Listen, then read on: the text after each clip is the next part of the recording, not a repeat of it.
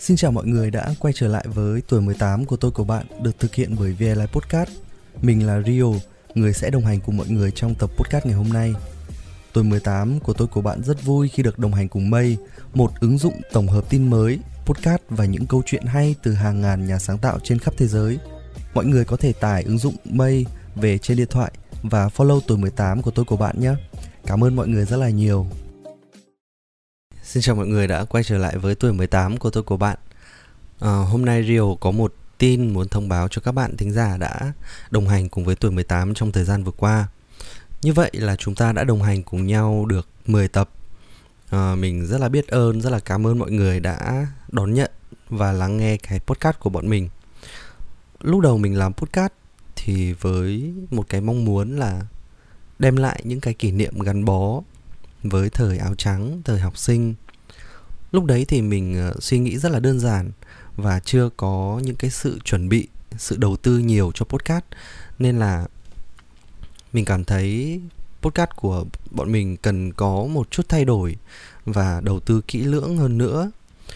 Tuy nhiên thì bọn mình vẫn sẽ giữ nguyên những cái giá trị cốt lõi mà Tuổi 18 muốn mang đến cho các bạn thính giả. Chính vì vậy mà hôm nay mình xin phép, sau tập podcast ngày hôm nay thì mình xin phép được khép lại cái season 1 và bọn mình sẽ mở ra một cái season 2 có sự đầu tư hơn, mới mẻ hơn và nhiều điều thú vị hơn nữa. Và mình hy vọng rằng mọi người vẫn sẽ đón nhận cái podcast của bọn mình, Tuổi 18 của tôi của bạn. Bên cạnh đó thì bọn mình vẫn chờ đón những cái lá thư, những câu chuyện và những tâm sự của mọi người gửi về cho Tuổi 18. Và hôm nay thì chúng ta sẽ đến một với lá thư từ một bạn thính giả rất là trẻ tuổi. Bức thư đến từ bạn Ngọc với nội dung như sau. Em xin chào chương trình. Hiện nay em đang là học sinh cấp 2. Em biết cái tầm quan trọng và độ khó của học sinh cấp 2. Vì vậy em đã cố gắng rất nhiều. Nhưng mỗi khi em ngồi vào bàn học thì ba mẹ cứ nghi ngờ là em đang chơi chứ không phải là đang học. Em đã cố gắng giải thích rất nhiều nhưng ba mẹ không lắng nghe những lời giải thích của em. Anh có thể giúp em làm cách nào để ba mẹ thấu hiểu em hơn không ạ? Em cảm ơn anh nhiều lắm ạ.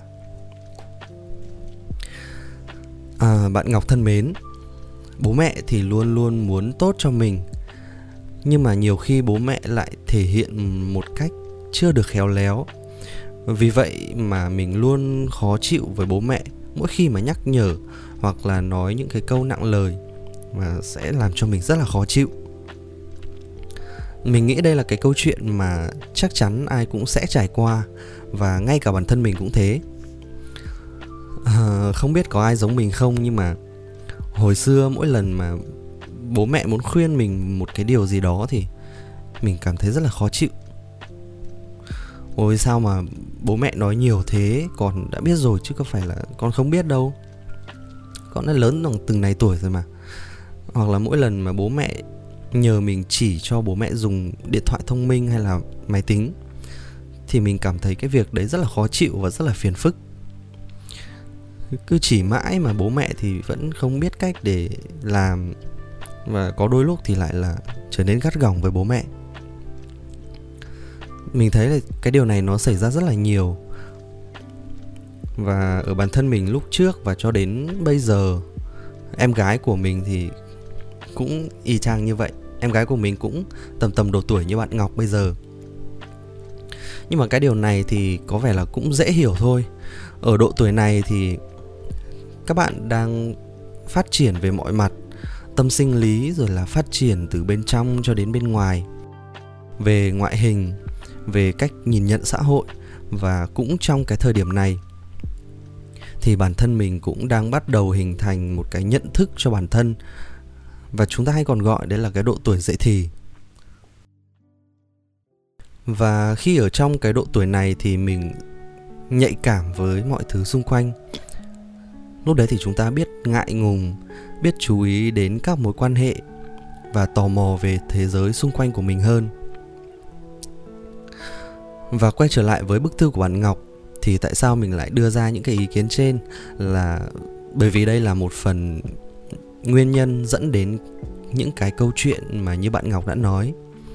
Ở trong thư thì bạn Ngọc có nói rằng là mỗi lúc mà bạn ấy ngồi vào bàn học thì bố mẹ cứ nghĩ là bạn đấy đang chơi chứ không phải là đang học. Và mặc dù là bạn đấy đã có giải thích cho bố mẹ rồi, thì vô hình dung rằng giữa bố mẹ và bạn đang có một cái khoảng cách vô hình nào đó, một cái rào chắn mà khiến cho cái sự tin tưởng của bố mẹ bị giảm đi. Thì cái rào chắn này nó có rất là nhiều lý do. Có thể là do các bạn chưa thực sự tập trung vào chuyện học hành, hoặc là bạn chưa thực sự cho bố mẹ thấy cái sự cố gắng của mình ở trong đấy. Tuy nhiên thì ở đây bạn Ngọc lại có nhắc đến là bạn đấy biết cái tầm quan trọng và độ khó ở học sinh cấp 2, và sắp tới thì phải trải qua cái kỳ thi chuyển cấp nữa, đúng không nào?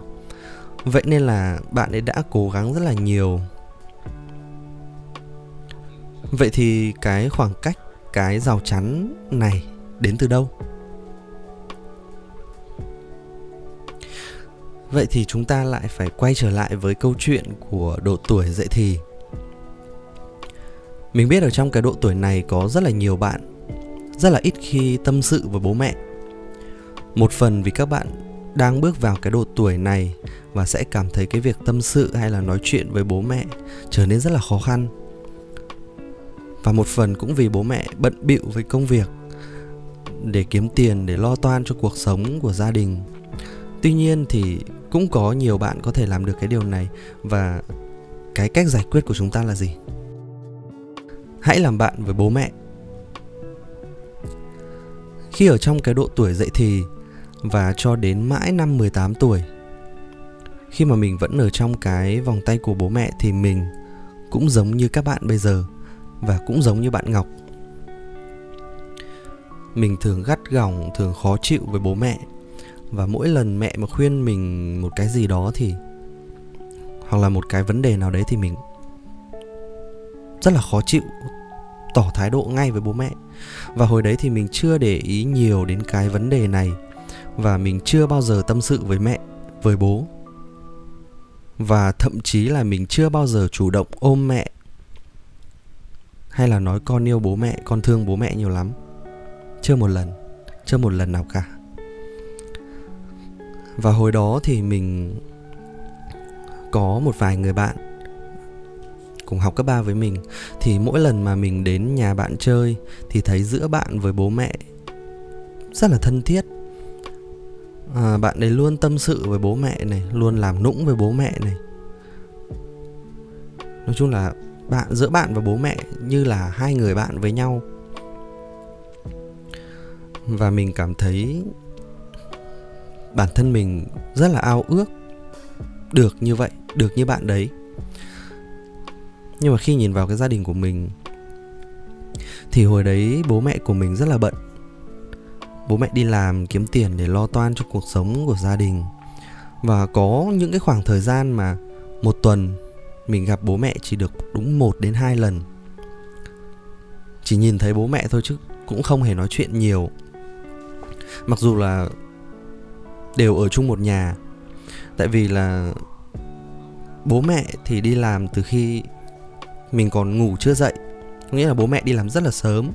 Và tối thì bố mẹ đi làm về thì anh em mình lại ngủ hết rồi.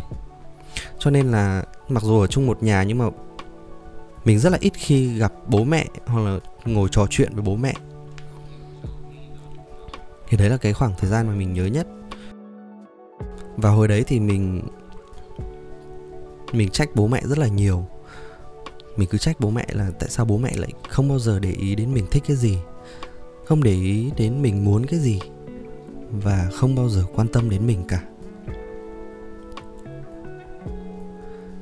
Nhưng mà cho đến thời điểm hiện tại thì mình đã trưởng thành hơn, mình đã chín chắn hơn, thì mình cảm thấy là mình rất là thương bố mẹ. Mình hiểu bố mẹ đã phải vất vả như thế nào để lo lắng cho anh em mình được một cái cuộc sống đủ đầy. Và trong những cái khoảng thời gian bố mẹ đi làm triền miên như thế thì mình lại học được cái cách tự lập, biết chăm lo cho bản thân và cho em út nữa. và mình không còn cảm thấy trách móc hay là oán giận bố mẹ gì nữa, mà mình cảm thấy đó là một cái điều mà bố mẹ đã dành cho mình để cho mình có thể học được những cái bản năng tự lập của bản thân. Và cho đến bây giờ thì mình gần như đã bỏ được qua cái rào cản đó với bố mẹ. Mình trò chuyện với bố mẹ nhiều hơn, tâm sự với bố mẹ nhiều hơn. Mình tâm sự về những gì mình đang làm, những gì mình đang học, công việc của mình bây giờ thế nào, cuộc sống của mình bây giờ như thế nào, những cái mối quan hệ của mình như thế nào. Và bố mẹ cũng rất là ủng hộ cũng như là tin tưởng mình nhiều hơn.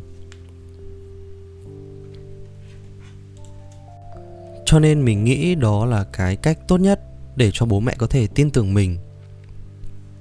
Và mình mong rằng bạn Ngọc cũng như là các bạn khác đang gặp khó khăn ở vấn đề này thì mọi người hãy cố gắng tâm sự với bố mẹ nhiều hơn, trò chuyện với bố mẹ nhiều hơn. Nó không chỉ giúp cho bố mẹ tin tưởng ở mình mà cũng giúp mình hiểu bố mẹ nhiều hơn. Sau này các bạn sẽ biết khi mà chúng ta phải đi làm để kiếm tiền thì đồng nghĩa với việc chúng ta gặp phải rất là nhiều áp lực, rất là nhiều khó khăn. Và chúng ta hãy tâm sự với bố mẹ để bố mẹ có thể giảm bớt cái áp lực đi. Và qua đây mình cũng mong rằng những thính giả của podcast Tuổi 18 đang là những ông bố, những bà mẹ thì có thể quan tâm hơn nữa đến con cái của mình. Đây như là một lời tâm sự của một người con, và mình luôn muốn bố mẹ có thể có một chút thời gian cho mình, đúng không nào? Và hôm nay là một tập podcast rất là đặc biệt, là tập podcast khép lại cái season 1. Mình muốn gửi lời cảm ơn đến những bạn thính giả đã quan tâm và lắng nghe Tuổi 18 trong thời gian vừa qua. Cảm ơn mọi người đã đồng hành cùng mình. Và hãy đón nhận những điều mới mẻ từ season 2 nhé. Chúc mọi người có thêm nhiều sức khỏe, luôn hạnh phúc và đón nhận những điều mới mẻ nhé. Hẹn gặp lại mọi người ở season 2 tại Tuổi 18 của tôi, của bạn. Xin chào!